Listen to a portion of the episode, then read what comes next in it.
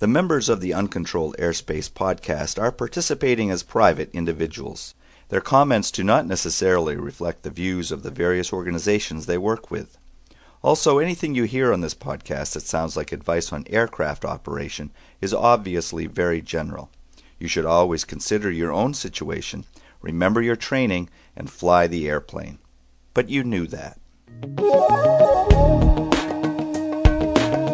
They say that that which does not kill you makes you stronger, and if that's the case, then this podcast is now stronger than ever. Just about every type of scheduling snafu and late summer distraction you can imagine all conspired to delay the arrival of this episode. But here we are at last. We finally hear the story about Jeb's move and his new job. We compare notes on the great and ever growing contributions of women to aviation, and we brainstorm about how much proficiency is enough. All this and more on Uncontrolled Airspace, episode number 45. It's Moving Day. My goodness, we're quiet tonight. We're trying to we're behave just ourselves. Waiting with, with fear and trepidation. Well, th- then this will be the first time ever. Uh, you, you know, Oh, you want one of these beers? yeah, oh man, would I ever? That would be great. But Just I'm just about ready to pop one open myself. oh well, not This me. could be I'm a afraid. very interesting session. I can I'm- tell already. That's right. It- that- Well, That's the know, big difference between the evening sessions. In the morning, we're half asleep, and in the evening, we're half looped. I, I, I, I you know, I, I don't think that's an approved aerobatic maneuver, but I think it improves it, it The improves the podcast. Half looped. Half That's looped, right. right. Half half, looped. half loop. Call it Immelman. That's right.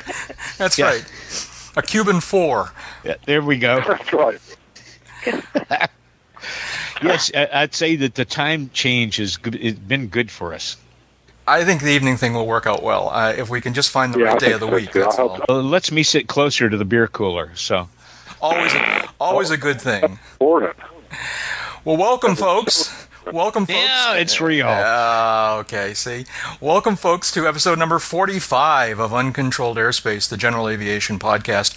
We're recording this episode on Monday evening, September 3rd. It's Labor Day here in the United States of America, and uh, Happy Labor Day, everybody. we're all uh, sort of recovering from a holiday weekend or other things, as you'll see in a few minutes.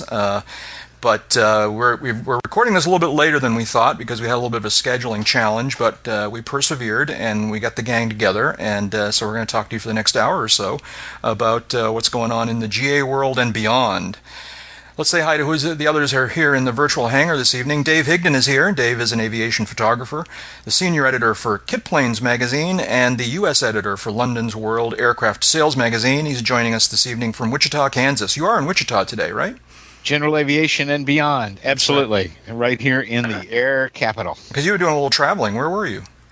Uh, made a swing out to the uh, middle uh, part of the Ohio River Valley, uh, southern Indiana, uh, Louisville, Kentucky area, uh, to uh, visit a little bit with uh, with my mother and kids, grandkids, and sundry high school and old biker buddies, and and uh, generally uh, forget that I have a job uh, or several jobs for about five days, and uh, and uh, just pretend I'm a college kid again. That's right. Always good when you can do it.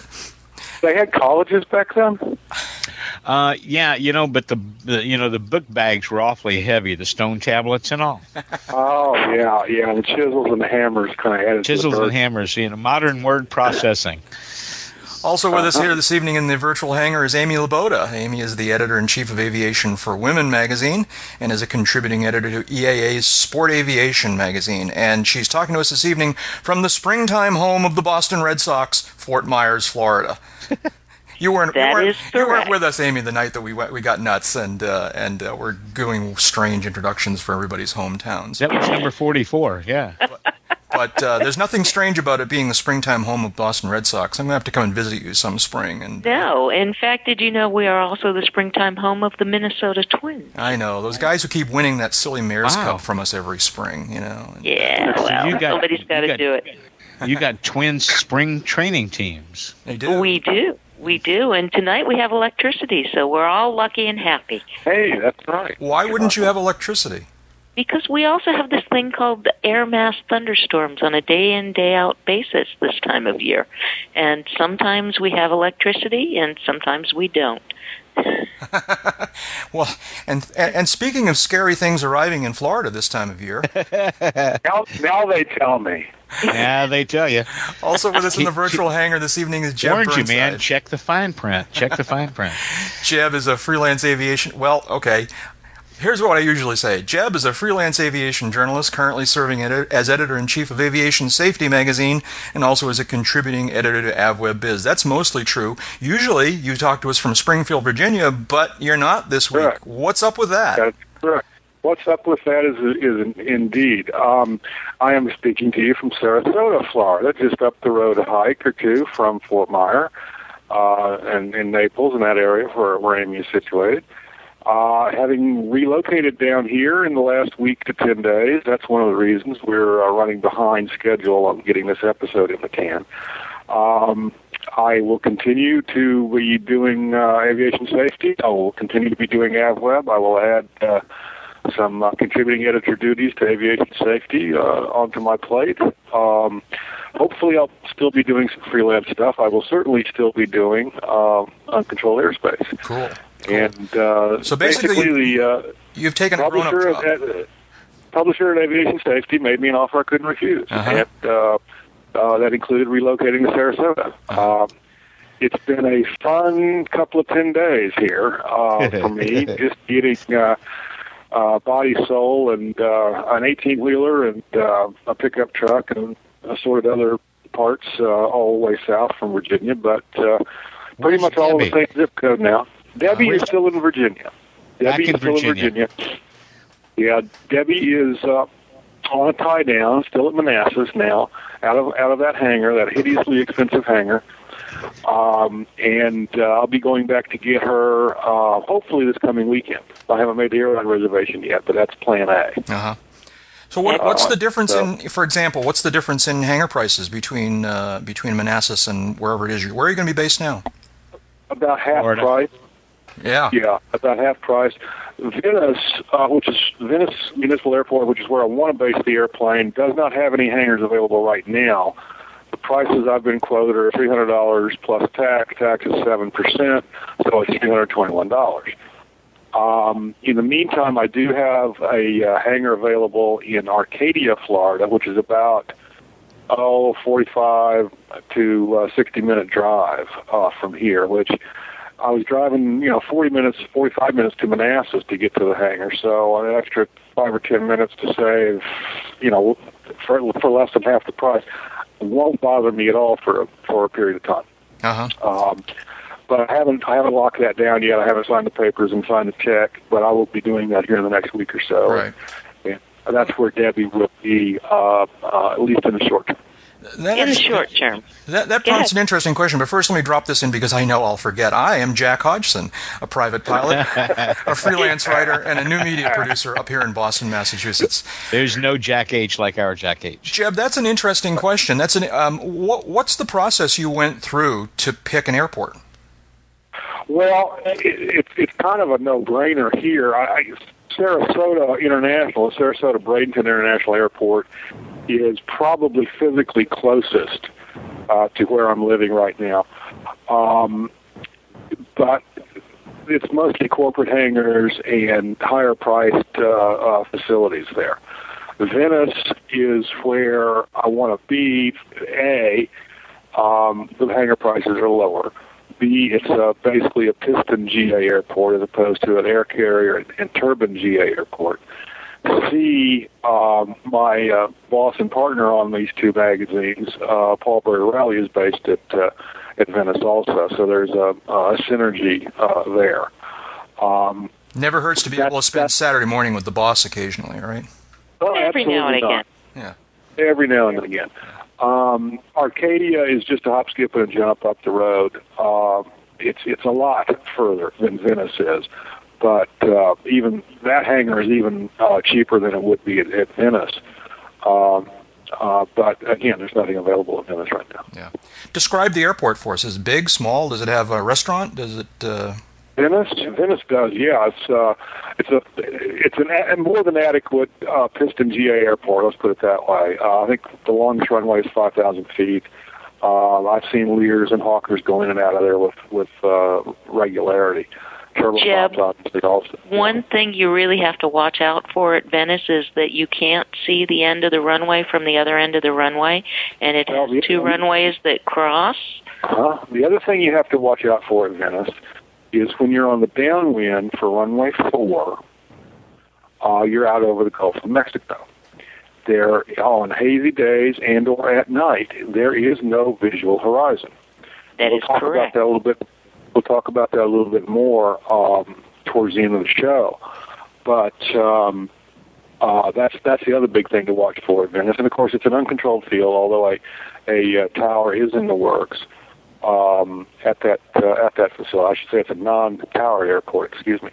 Uh, the tower is uh, in the works in the next year or so, uh, which hopefully will. Uh, uh, I don't know if it'll make it better or worse. Let's put it that way. Well, I Uh, can't. Um, Serious it I've had will- at Manassas, it makes it worse. Yeah, it, it, it will alleviate the problem of people shooting instrument approaches in marginal VFR into a very busy uh, Right. uh, VFR pattern. Exactly. Exactly. And right now, that, Um, that creates all kinds of excitement. Yeah, but Venice does have a very good restaurant right on the field. Um, Venice also has, uh, because of its uh, unfortunate history, uh, some fairly significant uh, security uh, concerns. Uh, Venice was uh, used by the 9/11 hijackers, one some of the 9/11 hijackers, I should say, as a training facility. Early Oh, really? on, I didn't know that. when- after they came to the states uh, back in the 2000-2001 time frame.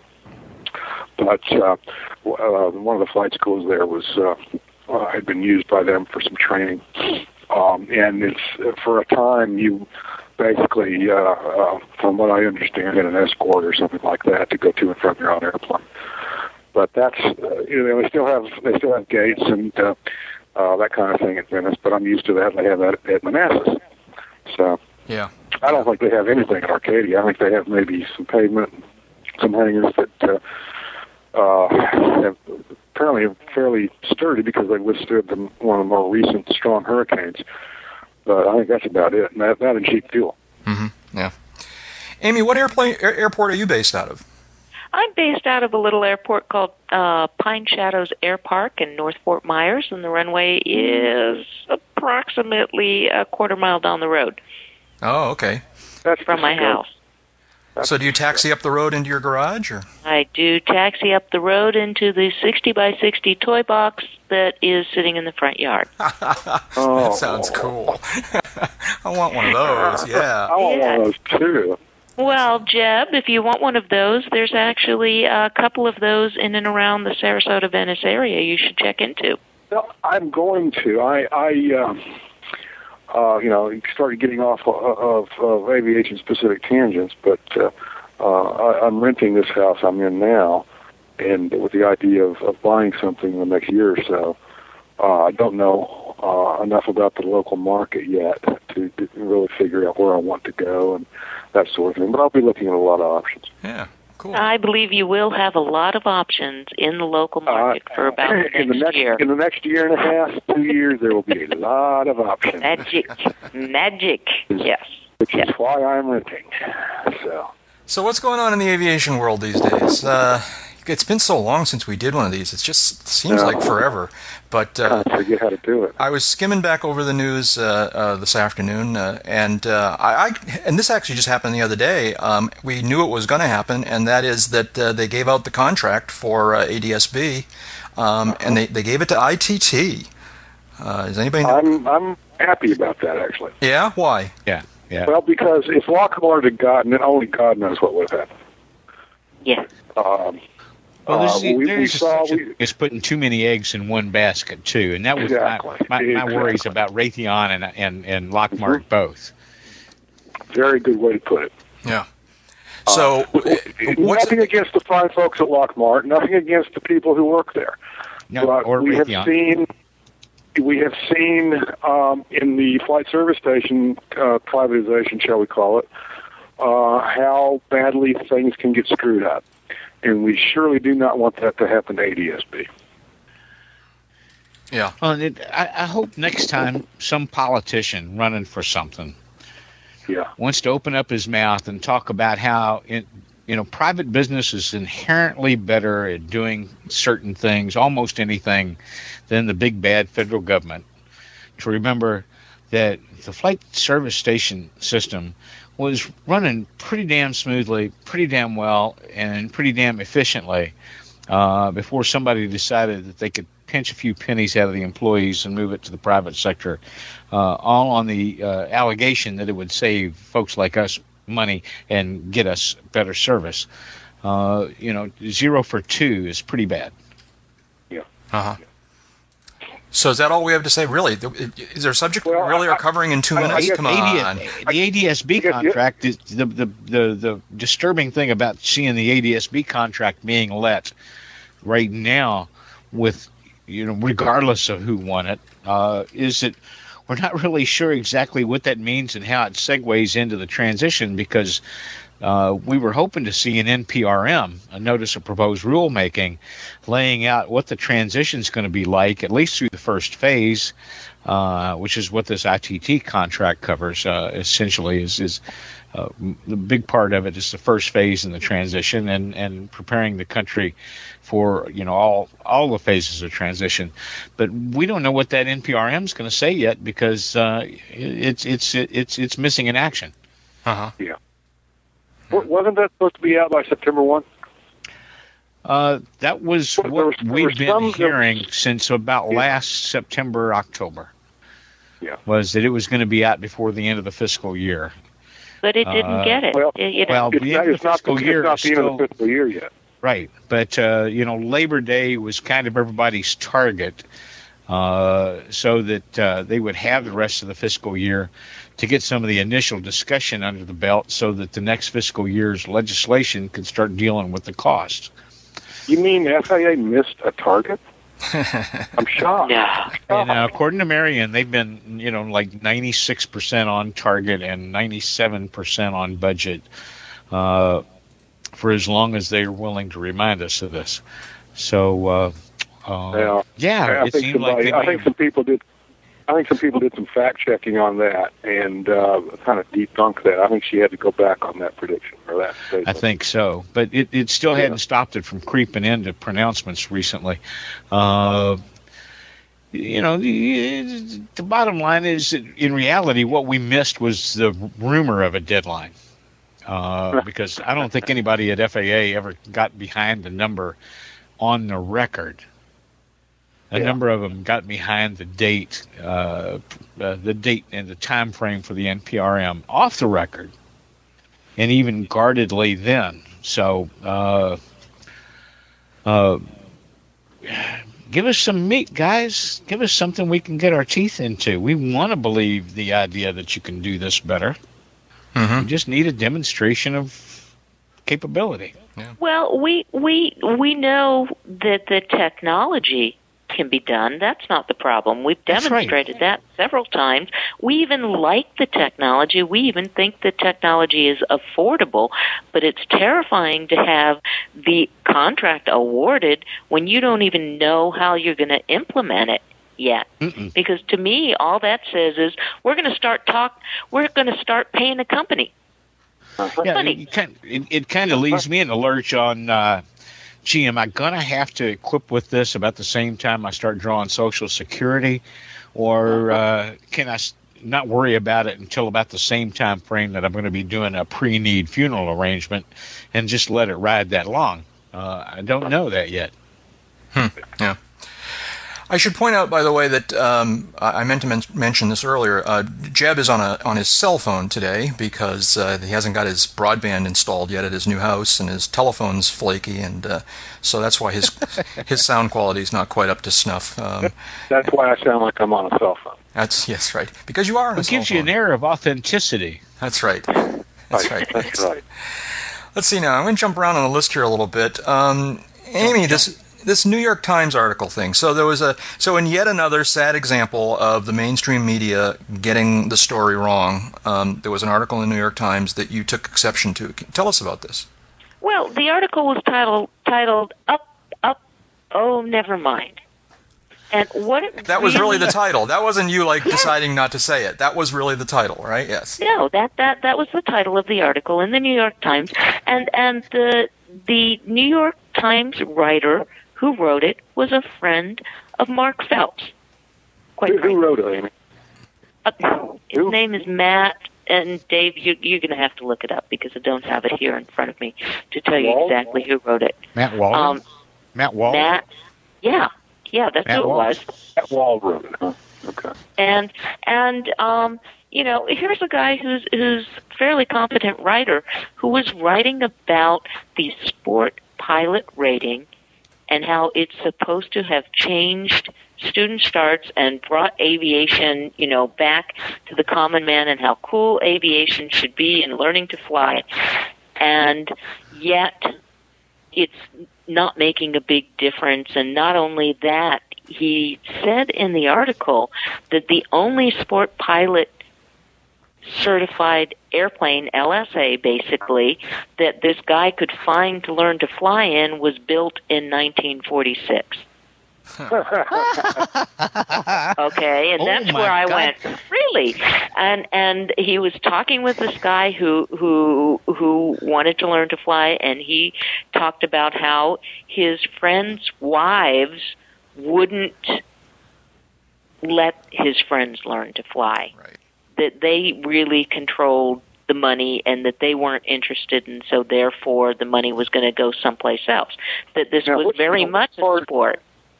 Go ahead. Which, which part of all of this, Amy, got you most uh, anxious about this article?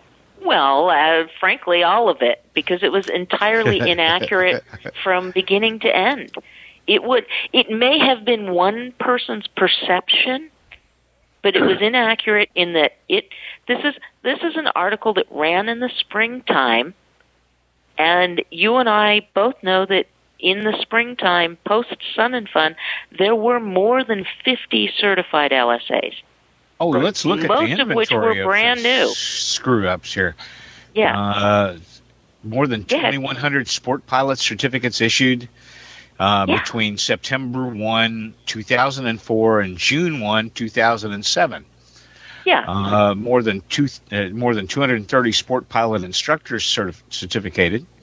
Uh, more than 4,000 light sport aircraft on the FAA registry, uh, and that's not counting type certificated or amateur built eligible. That's counting straight up registered LSAs. Now these are these are the actual numbers, right? This These not- are the Yeah, actual these- numbers. Yeah. These are the actual numbers. Now, my question is what offended me the most? That this was a New York Times reporter written story in the New York Times, and it was that inaccurate. Yeah. Now you didn't take Yeah. this sitting down, did you? No, I didn't. I wrote do? wrote a letter to his editor, Uh huh. and I said exactly that. I also emailed Dan Johnson and sent him the story and said, "You need Absolutely. For, To for do the- this. For people who don't know who Dan is, tell us. Dan Johnson is probably one of the key figures in the entire um, sport pilot renaissance. Right. Is that the best way to put it? Yeah, well, he's the head That's- guy yeah, of that's a good way to right? put Of- he- Yeah, at Light Light Aircraft Manufacturers Association, but he's much more than that. In the beginning, the first time I met Dan Johnson, he was still involved with the with the BRS Corporation Ballistic um, Recovery chutes, and they were saving lives in ultralights in the 80s Mhm. and the That's right. 90s with a with a new invention, which is a rocket propelled parachute, purely there to rescue you if you have a structural failure. Mhm. Okay. That's what they were originally in, in, in, supposed to do, and they saved lives over and over and over again from low altitudes. That's right. Dan, of course, has been here with us in the virtual hangar a couple of times. And uh, so, what did you guys do with the New York? Oh, by the way, Dan can be forgiven for the fact that he apparently is one of the people who taught Dave how to fly, right? Now, there you This go. is true. Yes. These things happen. Ah, well. But, about but 30, about that 30 was years ago last week. So. so, so you and Dan raised a ruckus at the New York Times. What happened? We did, and well, you tell them what happened when I when you were you and I were talking about this story, and you said I really want to see that story. So what I do, I sent you an email, a copy. There was a correction on it. It was. It was. Dave, you have it in front of you, do you? Are you have it on your screen?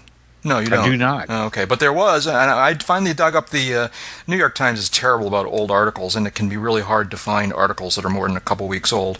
But uh, um, but I, I, found the article, and there was a paragraph at the very beginning that said uh, corrections, you know, and, and then I think there was a paragraph at the end that actually put in a couple of factual corrections. There wasn't an awful lot corrected, but they did make note. And uh, um, it's yeah, a shame they, didn't, didn't go ahead and correct the article per se. No, too, so no, they didn't they, change they the tone of the article, and they should have. I agree with you there. However, um, it was clear that they got the message that the article was inaccurate. Mm-hmm. Yeah. Yeah. Well, and it's surprising because Matt's been. Uh, Jeb, if you, I don't know if you have access to your email, but I actually forwarded this to you a couple weeks ago. Um, I don't know if you're able to dig through your emails and find something from I'll me. Go, I'll go look You at might find it in there. So uh, now the one of the things that got us talking about this whole issue, Amy, was that that we had a, a, a listener who wrote to us, uh, perhaps based on this article, in fact, um, and he was speculating on the idea that maybe the reason people aren't flying as much these days is because, um, quite frankly, because of the because wives because are discouraging. Mom, mom, yeah, mom won't let dad. Right. Take up flying, which uh, struck me as a bogus idea. Um, but uh, you know, I mean, do you have any reaction to that whole notion? Well, I do. I do. I think that I think that there are still a lot of people who are afraid of small airplanes, and it's entirely possible that in certain families this isn't absolutely true. My problem is that it's a generalization. It's a very broad Absolutely. generalization, and that it is anything but true across the board. My experience has been when the husband says he's about to take flying lessons, the wife comes out to the airport and says, like hell you're doing that without me. And I have found myself teaching husbands and wives how to fly over and over again. And you know who gets the rating first? Well, if she doesn't work outside of the home, it's typically the wife. Really? She has more time. She has more time. It's right. easier to schedule the lessons. Uh huh. But generally speaking, no less interested or committed or anything like that. That is exactly correct. And not only that, but sometimes when she's afraid of it, she wants to learn to fly to control it. Uh huh. Yeah. yeah. By being in control, I'm no longer afraid. You know? I mean, come on, let's face it. Climbing in a light aircraft is like climbing on the back of a motorcycle going down a wild hilly mountain, right? Yep. Okay. Can be. That's part if of the you appeal. Don't, if you don't, well, you say it's part of the appeal, but for a lot of people out there, that's not appealing at all. That's No, the I most know. scary thing they've ever done in their life. So, you know, uh, uh, Feels so biblical. AOPA and and and a lot of people learned a long time ago through that that um, the best way to keep someone in the air is to teach his family and the people who he wants to play with how safe the airplane is. Mhm. And they did that through pinch- pinch hitter courses, Right, pinch right? hitter course is, is, is a godsend. Yeah. Yeah. Yeah. And so and so I would be the first person to say that they were not inaccurate with with somebody's experience. What they were inaccurate in this article for doing is portraying it as the general consensus that this is how it is everywhere. Mhm. Right. Pre- uh, And this uh, is why it casting happens it as way. Casting it as the norm rather than the exception that it is. Right. right. Thank you. Thank you. Somebody somebody's drink you know, somebody's actually actually focusing in their words tonight. I appreciate that. That's, clearly, Amy, you don't have enough beer. I need Uh, another beer. So, Uh. you know, I mean, it's just an- totally anecdotally, but it's been my observation over the past years, d- just to give you one data point, each year going to Oshkosh and looking at the crowd. And it's clear to me, anyways, that the, that the mix of men to women has changed. You know, it balanced out. There are many, many more women I see at Oshkosh these days who It is so improved. The Have- but- atmosphere there. not not simply that women are in attendance, but women who have the appearance they seem to be genuinely there for the airplanes, as opposed they're to engaged. a spouse who's who's along for the ride. All right, and and and probably not the least of the reason for that is a lot of these uh, women in aviation programs. J- Amy, obviously, you're involved in a yeah, lot of these. I was gonna I was going to say, I can absolutely verify that. I can back it up. I have been going to this show since 1986.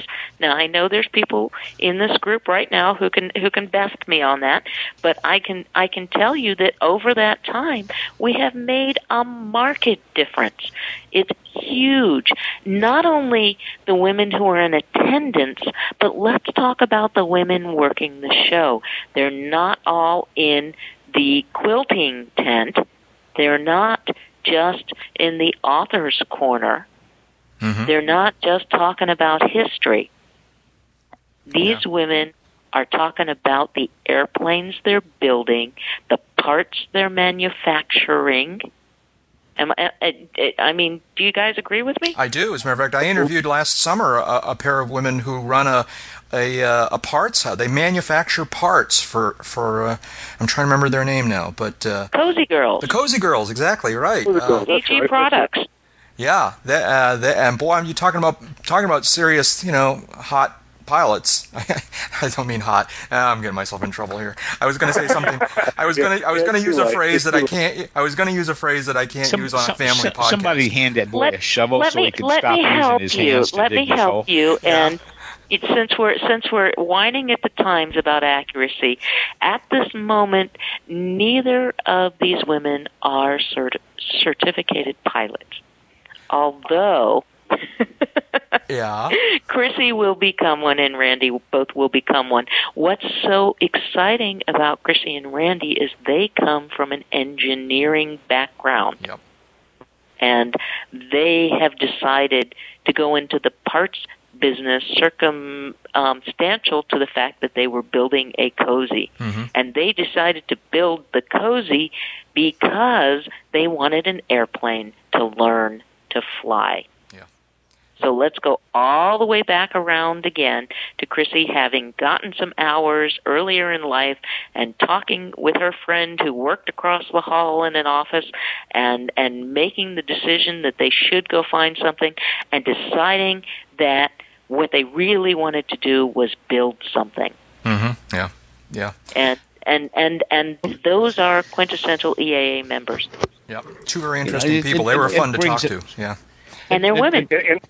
One one other point is, and just to add to Amy's point here, at Oshkosh, not only do we see more women interested in aviation, and, and of course this this pair is is kind of an extreme example, but um, hopefully they will be the norm. But we also see more families yes. um, over the years, and mm-hmm. we see the, the father the the wife, the husband. I mean, sorry, the the, fa- the husband and father, uh, the wife and mother, and you know a child or two in tow, and they're all there. It's a family event. They're all there to look check out the airplanes. They may be there for the air show, uh, but they're tire kickers too. They're walking around. They're looking at the Eclipses. They're looking at the Cirruses. Um, they're looking at all the home builds and the warbirds and the experimentals and everything else. Um, and that in my recollection, was not always the case. Mm-hmm. That that is correct, and and one of the other things that EA has been so good about is bringing the kids to the show.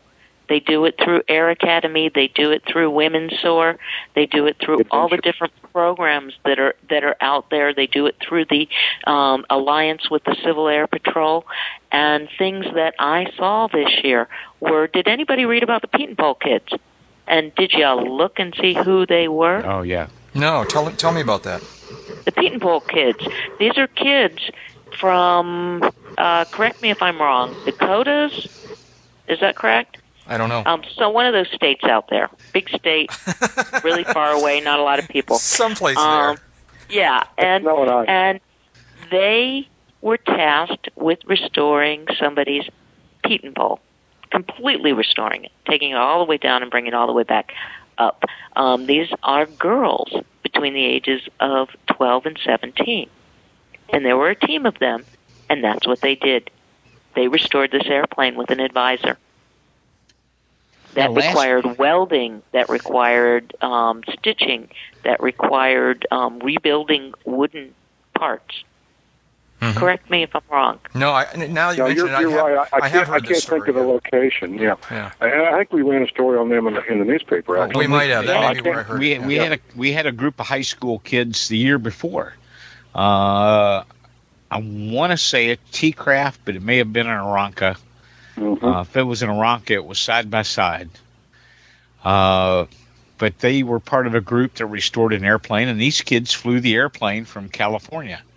Hmm I remember Uh, that one too. I remember, Yeah. and I guess my point when I get back to it is, in in this particular case with the Pietenpol kids, they were all volunteers who were then you know vetted, but they ended up being all girls. Mhm. Yeah, that's fabulous. Oh, so it wasn't primarily a program for girls; it was for No. kids. But the ones Yeah. that came out were. Um, that's really cool. Yeah. Yeah, that's my point. Is the ones that came out, the ones who finished the project, who um, got donations, donations that came starting from Paul Poberezny's pocket to come to the show. Uh huh. Yeah. Well, and it's it's long been it's long been a pet peeve of mine that uh, the general aviation community does far too little of selling the lifestyle, selling the family aspect of it. I mean, my bride would have her pilot's license right now if uh, if she hadn't been on. Uh, she hadn't had a situation that wouldn't let her pass a medical. Mhm. Now she could get a sport pilot, no sweat. There you go. Uh, even without the ability to pass a medical, she took lessons up to the point of soloing. Um, Bo- bottom line is that uh, you know about once a year we'd get her out with an instructor, and uh, he'd get her you know a little polished again, refamiliarize her with the controls. There was never a doubt in my mind uh, in any of the longer trips that we took that uh, you know the worst that was going to happen was she was going to have a language barrier. Uh, you know, flying someplace like Cuba, over flying over Cuba, or flying through Mexico, uh, where the controller's language was uh, uh, English for us, but that was not their first language. mhm. Uh, because she knew who to dial up, why to dial up, what to do, uh, how to do it, and, and in which direction, you know, how to determine which direction she was going to do it.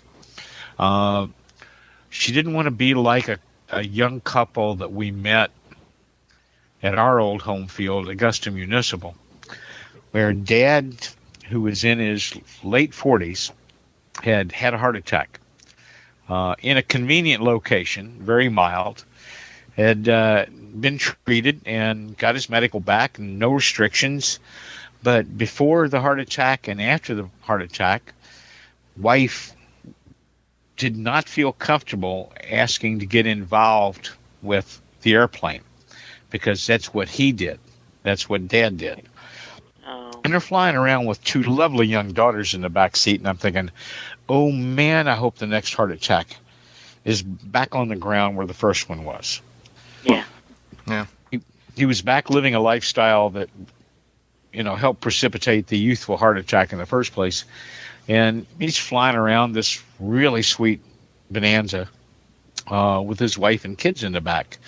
And she doesn't know anything about the airplane. It's not her place. Uh, just scared the hell out of me. Mhm. uh, you know, I, I, just can't imagine a woman sitting still for that. Yeah. But Amy, I don't know if this is something you can talk about, but you were telling me a little bit about a new, uh, exciting program that's going to celebrate women in aviation. Is that something you can talk about? Or I'm not sure I can talk about it yet, Okay. but it should be pretty exciting. And as soon as I can talk about it, I certainly will. But uh, Okay. look out for look out for the women at Oshkosh next year. That's all I have to say because it should be a heck of a crowd, and I'll leave it at that. Okay. okay? all right. how cool. Yeah. Uh, on a more somber note, um, we have a couple of notable uh, uh, losses to the aviation world in the past few weeks. Uh, let's see now. Uh, Dave, can you talk a little bit about uh, Bill Piper's passing? Uh, Mr. Piper. It is Bill. Am- am I correct? Wait, yes, William. William, Jr. William T. Jr. Piper Jr. Uh, passed away on August 31st, just a few days prior to us recording. Uh, we're recording on the 3rd, so it was Friday. Mr. Piper was 91. Uh, went to work for his father at a very embryonic Piper aircraft company and continued with it uh, uh, well beyond what was retirement age for most other people. and uh, saw the company through its move from Lock Haven to Vero Beach, through the uh, uh, years where I, I, think were golden age years for Piper. Uh, you know, after they came away from the tube and rag uh, uh, stuff of the Pacer and Tri Pacer and Super Cruiser, and of course the ubiquitous J3. We got the Apache, uh, a, a, twin, uh, and the Comanche that still has a great following today, and the twin Comanche and the Cherokee that uh, uh you know a lot of people would put up with the 172 as one of the best airplanes ever designed for the new pilot, the all-around pilot, uh, the pilot that just wants to have a nice airplane to fly. Uh, it uh, 91 gentleman had a full life. Was a major influence on general aviation. Uh, the General Aviation Manufacturers Association made considerable note of some of his uh, some of his uh, contributions mm-hmm. to the general aviation community and its development beyond just being you know the head guy at Piper. So uh, we're so, you know sorry to see him go. Happy for what he contributed and for his long life. Yeah, yeah. Well, we'll remember him. Um, and uh, a less well-known name, but no less of a big contribution to aviation, um, is uh, Paul MacCready Passed away. Uh, Amy, you did some research about about Paul. I did. Um, in fact, I was looking up Paul because Paul is the guy who brought us human-powered flight and uh, he was the king of the ultra ultralight. In fact, I think the Gossamer Condor weighed maybe 56 pounds empty, mm-hmm. and had just enough room for one particular person. His name was help me out here, guys. Uh-oh. Brian Allen. Brian Allen, there you go, um, to fit in that airplane, and his job was to pedal like mad. and correct me if I'm wrong, did that not cross the English Channel? I think it did. okay. did. First yeah. one, the, Gos- the Gossamer yeah. Back in the Condor. 80s. Yeah, Gossamer yeah. Condor in 1977 won the 1977. Prize. It was pre. It was pre 80s, and right. uh, okay. By the, the, 80s. The Kremer, no, wait, but Dave Kremer, is suggesting that there were two different flights. Is that the case, Dave? The, Kremer, the first Kremer Prize mm-hmm. was required a human powered aircraft to fly a one mile figure eight. And I believe the minimum altitude had to be 10 feet. There you go. And uh, and and Brian was a, uh, a, hang glider pilot back when hang gliding was brand brand new, and, and a bicycle dangerous. And, and a bicycle racer. He had the two primary skill sets needed to fly the Gossamer Condor, and succeeded. And the uh, Kremer Foundation immediately put up a second prize, uh, much greater prize, for crossing the English Channel, which was the, the, the, the contest of a major prize back in, uh, in, in, the uh, teens, the 19 teens. Santos Dumont, I believe, won that prize. Anyway, the, the second prize was for a human powered aircraft to cross the English Channel uh, at a point of your choice, but the narrowest point is uh, is 21 miles. And Brian again was the pilot and power. In the uh, this time it was the Gossamer Albatross mm-hmm. okay. that made it across the channel, and uh, uh, with the safety boat running right ahead of it, and uh, basically about 15 feet off the water for the entire 21 miles. That's right. So Amy MacCready was was instrumental in this program. He was absolutely. He was the man absolutely. who thought it up, designed it, um, and he moved on from these aircraft to solar powered aircraft. So in the early 80s, he built an ultralight aircraft that a pilot could fly that was powered by an electric motor and the fuel was solar energy. Mm-hmm. There were solar cells on it. Had a big old prop and a little electric engine, and that puppy flew. In fact, the woman who was a test pilot for him, her name was uh, Janice Brown. Now Janice Sullivan uh, runs an FBO in Bakersfield, California today. Wow. As flight instructor ATP, but she was his test pilot. Um, and this was in the early 80s. This is something that has come full circle if you stop and think about it. Um, and you remember what was unveiled at Oshkosh just this year. That's so, right. you know, Little we think electric that's new aircraft techno- from John Yeah. Manette. Yeah. yeah. And we think that's new, but it really isn't. Really isn't very new. Having a whole bunch of solar cells on the tops of the wings kind of gives a whole new meaning to the idea of remaining clear of clouds, though, doesn't it? Uh, yeah, it, it does cut your instrument options considerably. well, it's the it's the batteries that have always been an issue, and uh, that's that's really why in the 80s he had to keep the aircraft so small and so incredibly light.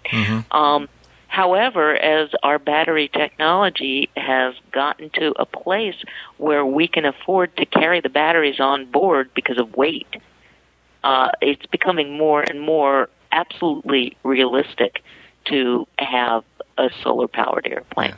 So, what else did you learn about MacCready? And uh, anything, uh, other notable things?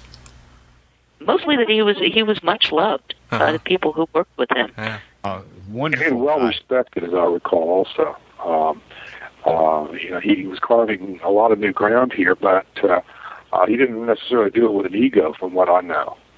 Uh, he, he was just in it for the, the love of aviation and the love of technology that he was developing, and uh, I think there's been a lot of trickle down in that. But the punchline is that. Uh, um, from I never met the man, but from what I understand, he, he was not, you know, prima donna or an egomaniac or something like that. Uh, he, he was, in fact, just a genuinely um, uh, genuine contributor, I should say, to, Mhm. to the technology. Yeah. Well, Well- the, most most of the latter part of his life, Paul's efforts were geared toward uh, uh, helping solve problems that improve the environment, and uh, completely outside of aviation, and uh, greatly admired for that, as well as all of his aviation uh, accomplishments. Yeah. Well, our condolences go out to the families of, uh, of both of these uh, great contributors to aviation, and uh, they will be missed. Dave. Absolutely. Dave, you put an item on the list. I don't know if there's news here. Um, um, is there more speculation on the possible next uh, administrator of the FAA? I hadn't heard anything more than uh, than what we talked about last time. Uh-huh. Uh, but then I kind of unplugged for about six days, and uh, basically took myself off the information superhighway for a while. Yeah. So we haven't heard anything new. No, I mean it's we, I wouldn't be expecting. You know, they got, as Jeb I think pointed out, they're, they're in the midst of the whole reauthorization frenzy, combined with being away from Washington anyways, and it's just Well, a, you know, a quiet time. We did we did have a big uh, uh, assembly of alphabet groups sign a letter to President George W. Bush uh, asking that he act quickly and uh, and uh, with a a smart choice to run the FAA rather than go for another crony and a recess appointment, uh, so that uh, there's somebody there at the yoke to help keep programs on track and moving one foot in front of the other. Uh, as reauthorization comes down the pipeline, and you know, as we've seen with the ITT contract, ADSB starts to move more affirmatively into the reality. Well, I believe the thinking behind that is that we need to have someone at the helm that we Absolutely. cannot afford to have a lull where absolutely nothing happens because there's nobody in charge, I- and I- I- particularly now. I agree with you completely there, and we've seen, uh, you know, we've seen the uh, FAA kind of act like it had no rudder at times, but the track record of acting administrators picked from within the FAA has actually been pretty good over the years, and uh, so I. I, uh, while I understand there are concerns about keeping one foot moving in front of the other with next gen and reauthorization and all that, uh, I almost feel like they're hyperventilating for no demonstrable reason unless they have no no faith in the deputy that's usually picked to be the acting administrator, like our old friend Barry Valentine was. And Barry did an excellent job. He did not act like a caretaker during his short tenure. Mm-hmm. Yeah. Yeah. Well, obviously, we're going to be following this carefully because it makes a, it's pretty important who becomes the next administrator, and uh, we'll, Very we'll, important. we'll see how that goes. Um, Absolutely. I think, we'll, I think we'll probably see something in the next couple of weeks, but uh, we'll see some some kind of a development. Let's put it that way. That's right. Yeah. yeah. We've been getting, we continue to get lots of mail from listeners, and it's awesome. I mean, it's, um, and we now get. This is a terrible ex- uh, excuse, but it's the truth. Um, we now get more listener email than we can practically talk about or talk, you know, read or present during the podcast. Um, so we've sort of decided not to try. We do make no mistake, we read every single email that comes in. Um, many times the three of us discuss them. Um, we almost always reply to the author. Uh, it it it shapes our thinking about what's you know going on in aviation these days, and it gives us ideas for future stories. So please keep up the mail. We love it. We love it. All right. Um, And but I think we can say two things too. Is one, at least in my case, I, I literally have not had regular internet access pretty much since our last episode. So I'm I'm way behind personally in in uh, Yeah. uh, looking at uh, the blog and, and responding to uh, email that comes into the uncontrolled airspace addresses. But more importantly, uh, well, I think we do need to kind of redouble our efforts to go back and revisit some of the more interesting email. yeah, Uh, we should do we'll- that. We'll, we'll be trying to do that in the incoming episodes. And uh, just because we haven't mentioned uh, a listener's email doesn't mean that we're ignoring it. Doesn't mean that we didn't find it interesting. It just means that uh, life has intervened. Yeah. And, Yeah, uh, yeah, yeah. yeah, yeah, yeah. Now you're yeah. starting to sound like my kids with their homework. Well, what I'm going to try and Rob do, ate my email. what I'm going to try and do, happens. because because a lot of listeners are now sending us really long, I mean, intriguing, detailed discussions of various Yeah. subjects, um, and it's fascinating. But it's way more than we can read or, or present on on the podcast. And I've been kind of sporadically making them into blog posts, um, which is I'm not totally satisfied with that as a solution. We may create a special section on the website where we just post um, emails that come in, regardless of whether we respond to them on the. We just arbitrarily post every single one of them out there, so that everyone can talk about them, and maybe we'll have a comment area for that, so that every, that'll discuss. You know, start discussion on the website as well. It will be what it will be. Yeah, but there are two I wanted to call attention to. I just wanted to kind of talk about quickly. Um, we got one email from Chris from the UK. And Chris wrote to us. Uh, uh, he wrote sending his best wishes to us on the first anniversary of the podcast, which was our big. Uh, you remember that was the, that was the last episode. It seems like a long time ago now um, that we celebrated our little little birthday. Um, but he had some very nice feedback for us about the parts of the podcast that he liked the best, um, and that was very nice, and we appreciate that. He had this one interesting observation. He said, uh, and I'm quoting now. He said, "I'm in England, the home of silly place names. For example, Nether Wallop and Burnt Bottom and Great Snoring." And he actually says, "Yes, really, those are real names." He says, "So I love Dead Cow International and Ponca City." So uh, um, that was from Chris in the UK. So uh, thank you, Chris, for your for Thanks, your Chris. We love dead cow too, particularly grilled over a big charcoal fire, like like the one I'm watching on my patio right now. Oh, you're getting ready, huh? And then we got another uh, email from uh, Roy from uh, the airport CPS, which is apparently St. Louis downtown airport. Um, and he sent us a lot of, of really interesting information and, and suggestions for a couple of different subjects that we're going to come back to in the future. But one in particular, um, he talks about how he's heard, he's, uh, oh, now I don't have it in front of me, but I, he's either a pilot or a student pilot. He's heard dire warnings about how much proficiency training is required to stay safe. Um, Oh, I remember and- this. Yeah. and, and he wrote about whether or not it was just in fact practically impossible to keep up. And so I guess his question for the gang is is how much currency is enough? How do you know you're getting enough, you know, recurrent training? You know, uh, fir- first first off, the uh, the the kind of stuff that the that the that the writer was being inundated with. First off, you're not alone.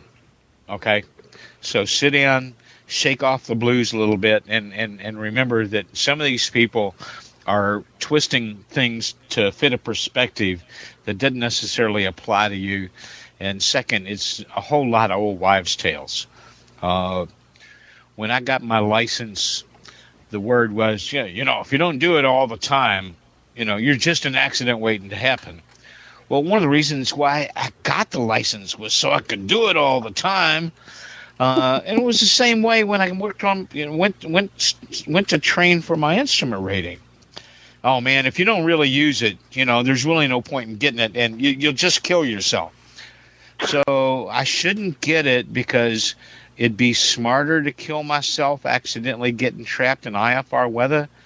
I'm sorry, no, no, no, makes no freaking sense. Uh, Yeah. So you know, shake this off. Uh, how much currency it takes is an individual thing beyond what the regs require. Some people are such naturals and get so well indoctrinated and and and and, and in one with their machine that they can not fly for a year and come back in an hour and a half or two hours.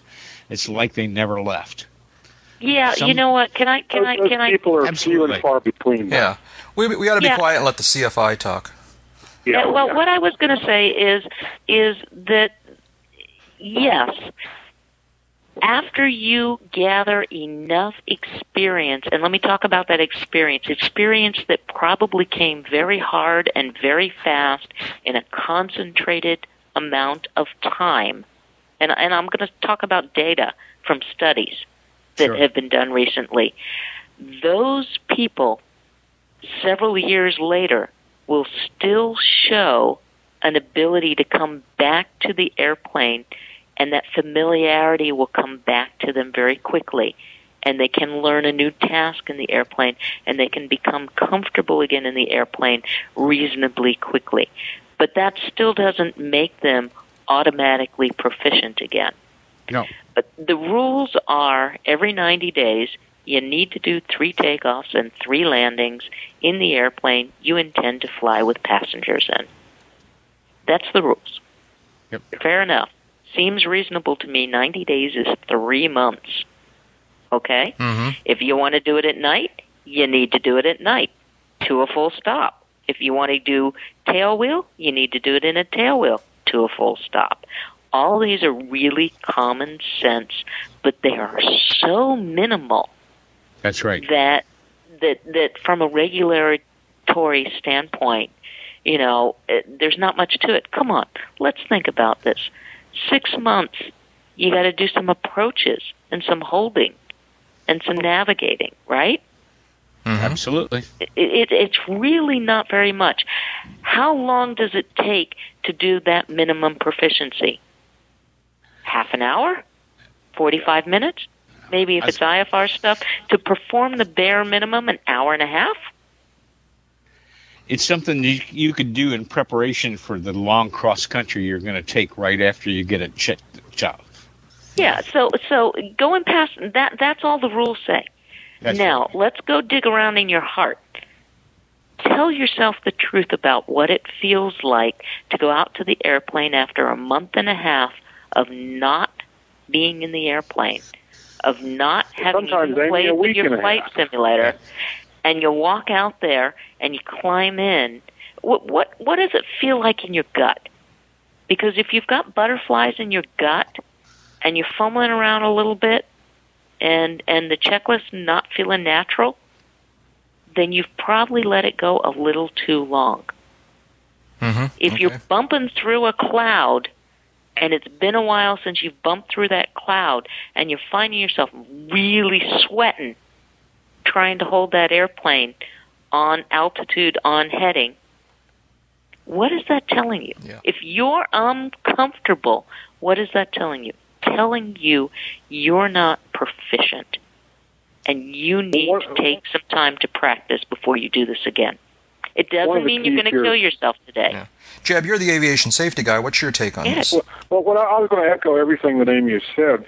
Um, the only thing that I would add really is that when you're out bumping along in that cloud, or you find yourself uncomfortable, even on a, a, a VFR afternoon, uh, it's a little bit late to worry about whether you know you're you're current or proficient. Um, th- there are, there are varying degrees, obviously, of proficiency, and and uh, or, but even more important, there's varying degrees of how proficient you need to be for a specific operation. Uh, we mentioned instrument flying and and bouncing around through clouds. If it's been, you know, more than 90 days since you, you went up and did three touch and goes or or three stop and goes or whatever. Um, you need to maybe approach this a little bit differently. You need to stop and and think about what your mission is going to be that particular day. Are you going to go somewhere? If you're launching on a 500 mile cross country, you know maybe that's not such a good idea. Um, instead, maybe go out the day before and get familiar with the airplane again. Maybe go fly for a couple of three hours before uh, you launch the next morning on that 500 mile cross country. Speaking from my own personal experience, a week and a half out of the airplane, and I forget stuff. Mm-hmm. Um, Yeah. 90 days is a long, long time in that vein. Is it safe? It depends on the operation. It depends on the, the proficiency of the pilot. There's the, the 90 day rules are are uh, indeed rules. They are uh, regulations. They are put in after years and years of experience, um, and minimums. sometimes uh, um, sometimes uh, having learned what those rules should be the hard way, uh, uh, the wrong way, uh, through accidents and and uh, loss of pilots.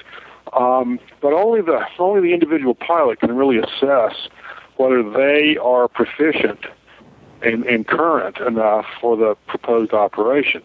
Well, Um, that's a When, That's in, when, exactly when in doubt, go out and get some dual. Go or go out and get some practice before you go out and fly that proposed mission.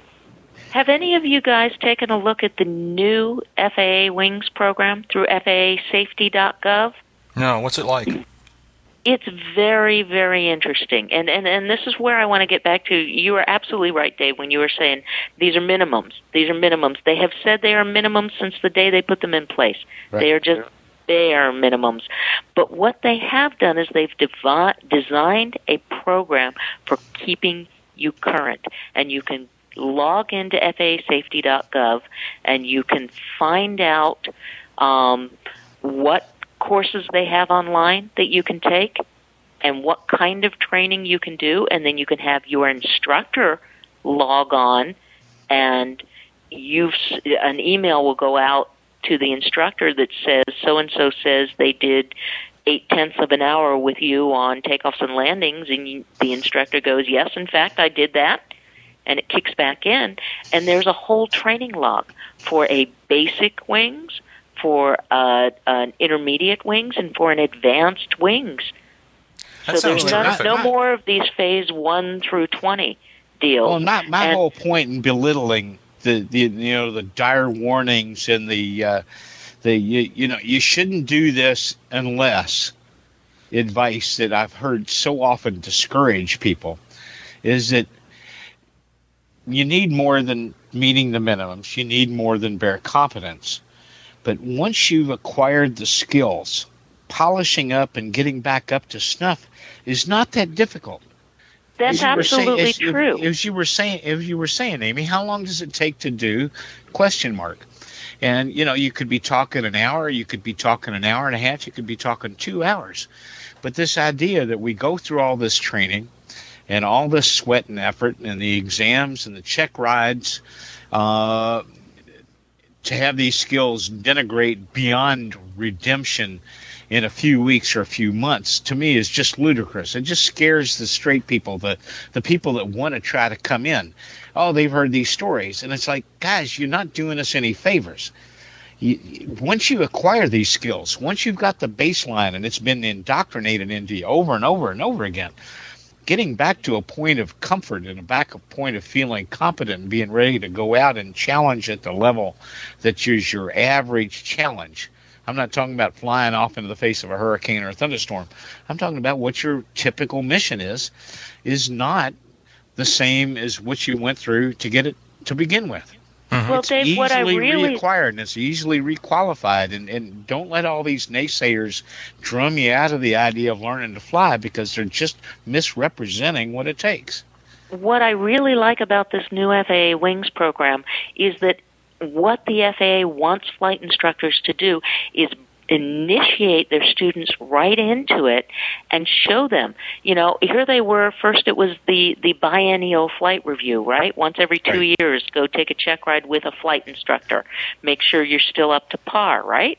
Now they said, okay, we'd really like this wings program to be three flights over the course of one year and we'll keep recertifying you and the insurance companies loved it etc now they've created a whole program which is can be much more than three flights. Or you can, as the flight instructor, have the discretion to build a flight instruction program such that three or four of the different items can be covered in one flight with a pilot who's particularly proficient and still they can they can participate in this program. So it gives the flight instructors a lot of flexibility. The, it is trying to get the flight instructors to bring their students even as they're just becoming certificated into a program that they can be kept track of online and and certificates can be printed right out and the instructors and the students are emailing each other so it, it keeps a continuity there and a relationship there that will prevent a, a, a pilot from ever getting to that place where they're walking up to the airplane with a feeling of trepidation of should I really be doing this? I think it's a great setup, a great idea. And you know, from my perspective, anything that's another excuse to go to the airport and fly is a good thing. Yeah. Oh yeah. In addition to all that great advice, I, I personally have always figured that um, spending an hour with my CFI is never wasted time. And That's uh, right. you know, I mean, for me, and this oversimplifies it a lot, but I, I kind of look at it if if I even think about whether or not I'm proficient, then maybe I'm not. You know, and uh, I but I I'm very conservative about these kinds of things. So uh, that's great advice. Thank you guys. That's terrific. Um, and thanks to Roy from uh, CPS, Charlie Charlie Papa Sierra in St. Louis, for that great question, and for a bunch of others that hopefully we'll get to in the future. We'll be back. That's right. So, uh, what else is going on? Anything else? We're sort of starting to reach the end of our allotted time here. Um, well, there's one one item, kind of on a sad note, I wanted to mention. Um, uh, one of my uh, uh, extracurricular activities is uh, partic- participating in the uh, DC pilots list, uh, email uh, list, uh, not coincidentally, uh, DC area uh, aircraft owners. Um, we lost one last week, mm-hmm. a woman by the name of Karen Dodds, um, 50-ish uh, woman. Um, she and her uh, uh, fiance were. Uh, I, I've lost some information over the over time. I don't recall if they were going to or from Mackinac Island um, near Lake uh, on Lake Huron, uh, you know Trinidad, uh, but they um, did not arrive. And apparently, uh, there was a witness that saw the airplane hit the water, low visibility uh, kind of situation. Uh, I spoke earlier about um, the uh, approach to runway four at Venice, Florida, and how you're out over the water, and on a hazy day you can lose uh, lose the horizon and get into a spatial disorientation situation. It's way too early to to say exactly what happened in this uh, episode, uh, but that's a likely candidate for a probable cause. Uh, Trinidad hit the water. They found some pieces and parts. They've not found the uh, entire airplane yet, and uh, don't know that they ever will. The water is fairly deep in that area, apparently. Mm-hmm. Uh, very sad. Uh, just um, kind of a reminder that uh, no matter how much fun this is, it is a serious thing. Mm-hmm. And uh, Absolutely. you, you do have to be careful. There you go. Uh, you have to be on game. There you go. Yes. Next week is the uh, is the Reno Air Races out in uh, near Reno, Nevada, and uh, um, if you you know, and I've I said this once before on the podcast, uh, if you've if you've never been to the Reno Air Races and you're out in that part of the country, I just really urge you to go. I didn't go for years after I got involved with aviation because it didn't seem like it would be something that I'd be interested in. Um, but when I finally went, um, I was just astounded at how fast, how just exciting it is. It's just, you know, airplanes going really fast, really close to the ground, you know, in a relatively safe, I mean, it's dangerous, but a relatively safe situation. It's quite a spectacle. Um, and there's lots of airplanes, large and small, racing, and, uh, and you know, consider it. yeah, it's a lot more than just the unlimiteds. Yeah, oh yeah. There's, right. there's right. biplanes and sport planes, and uh, there's just there's about five or six different classes. It's uh, and there's a little and there's a tr- traditional air show that they do, and there's some exhibits, and uh, um, it's it's great. Go to the Reno Air Races. And uh, um, I mentioned last week that uh, we're looking for someone to uh, uh maybe give us a call from the site uh, during the air races to kind of report on what's going on out there. Uh, I did hear from one listener, and I'm going to follow up on that. But I wouldn't mind hearing from one or two other listeners. If you're going to be at the Reno Air Races and you have a cell phone, then I'd like to talk to you. give send an email to podcast at uncontrolledairspace.com, and we'll see if we can put something together. You guys have any other shout outs before we finish up here?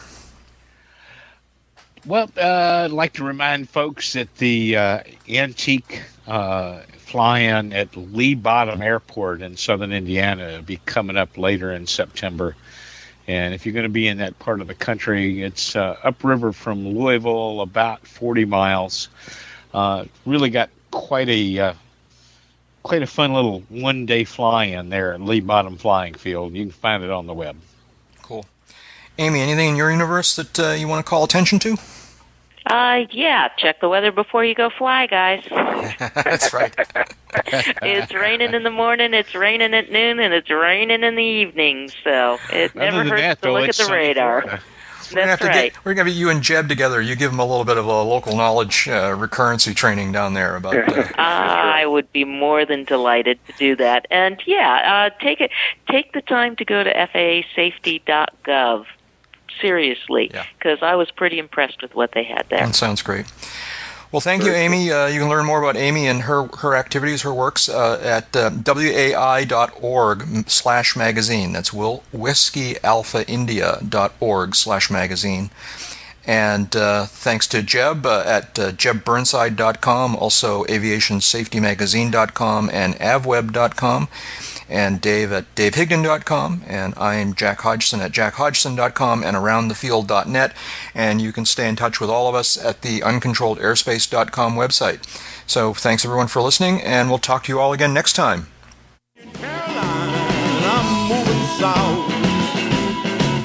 Caroline,